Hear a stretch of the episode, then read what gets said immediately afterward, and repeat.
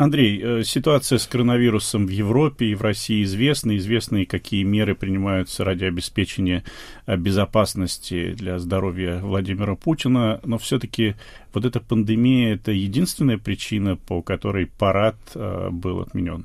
Ну, это главная причина. Путина ждали с нетерпением в Белграде. Последний раз он был в Белграде в январе 2019 года. Тогда он присутствовал на молебне в соборе Святого Савы, который строится много лет уже, но функционирует как религиозное учреждение. Собралось огромное количество народу, это был такой пропутинский ралли, прямо пропутинский митинг со всякими фотографиями Путина в пилотке, вот всей этой иконографии, которая популярна не только в России, но и в Сербии. И э, тогда же была идея, что как-то будет Россия и Сербия вместе встречать 75-летие э, освобождения Европы от фашизма и окончания Второй мировой войны. А в июне этого года президент Сербии Александр Вучич приехал в Москву, один из немногих был иностранных лидеров, который приехал на парад Победы, который тоже был перенесен. И тогда же договорились о том, что в конце октября, в день освобождения Белграда, это совместно партизанской армией Тита и советскими войсками маршала Толбухина, а Путин приедет, они э, отметят э, годовщину Победы, и чтобы два раза не вставать, еще и будет официальное открытие вот этого огромного а, собора Святого Савы.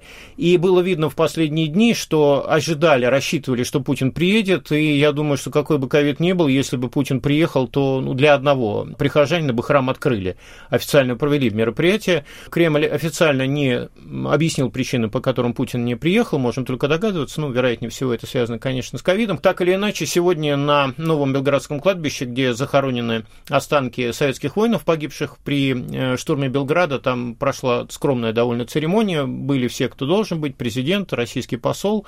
Ну, а что вот этот, за... что это за храм? Давайте поговорим об этом подробнее. Это, судя по всему, очень большой проект, и мне приходилось встречать сообщения, что чуть ли не Россотрудничество курировало его отделку, и лица из духовенства, и политического руководства Сербии даже благодарили Россию, говорили, что его бы еще сто лет не построили, если бы вот не эта помощь. Там есть существенное российское участие, там грандиозные мозаики, если я не ошибаюсь, около 15 тысяч квадратных метров. Часть из этих мозаик сделана в мастерских Академии художеств России, а, по-моему, фамилия Мухин, главного скульптора и мозаик, мозаичиста, который занимается этим делом. Кстати, это не единственный такой проект Российской Академии художеств. На Балканах, например, в Загребе на площади Прирадовича, там есть тоже православная церковь, э, роспись, которую выполняли те же мастера.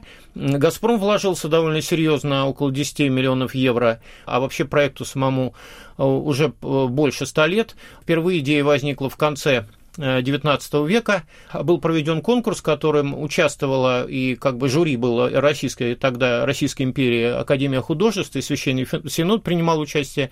Но тогда решение о строительстве храма не было принято. Я так полагаю, он был повыше, чем храм Христа Спасителя в планах и повыше, чем Исаакиевский собор.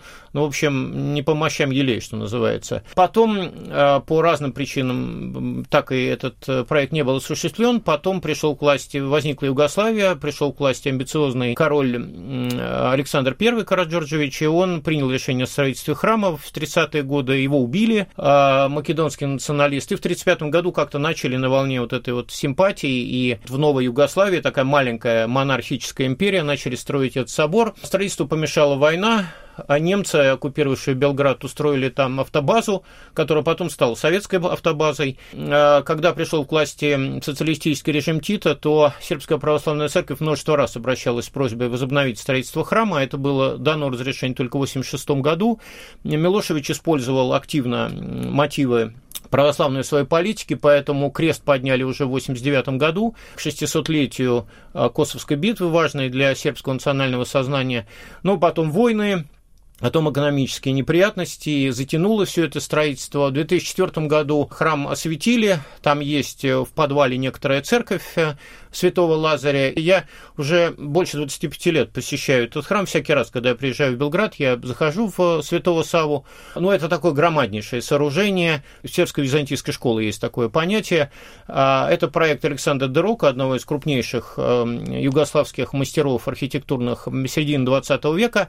Это, в общем, не прямой парафраз собора Святой Софии в Константинополе, Стамбуле. Это, что называется, фантазии на тему архитектуры сакральной периода императора Юстиниана. Последний раз я был там два года назад. Уже ясно, что надо многое переделывать. То есть здание подняли, а площадь, которая вокруг него там огромная, это такое врачарское плато, юг Белграда, удачная очень такая э, городообразующая ось, севера на юг, собор отовсюду просматривается, с берега Савы, через Саву видно это красивое, в общем, зрелище уже плитка вся облупилась на площади вокруг собора, то есть надо переделывать, и очевидно, что э, собор сейчас какой-то другой дате они достроят, доделают и откроют, а потом еще будут проводить там рекультивационные работы. По большинству параметров это третий храм православного мира после храма Христа Спасителя в Москве и храма всех святых в Бухаресте, который тоже строят еще много лет, и тут тоже еще не построили. Так что, в общем, у э, Белграда, такого духовного Белграда, будут сейчас основания, когда собор будет закончить, гордиться гордиться тем, что один из крупнейших э, соборов православного мира вот, наконец, полностью построен.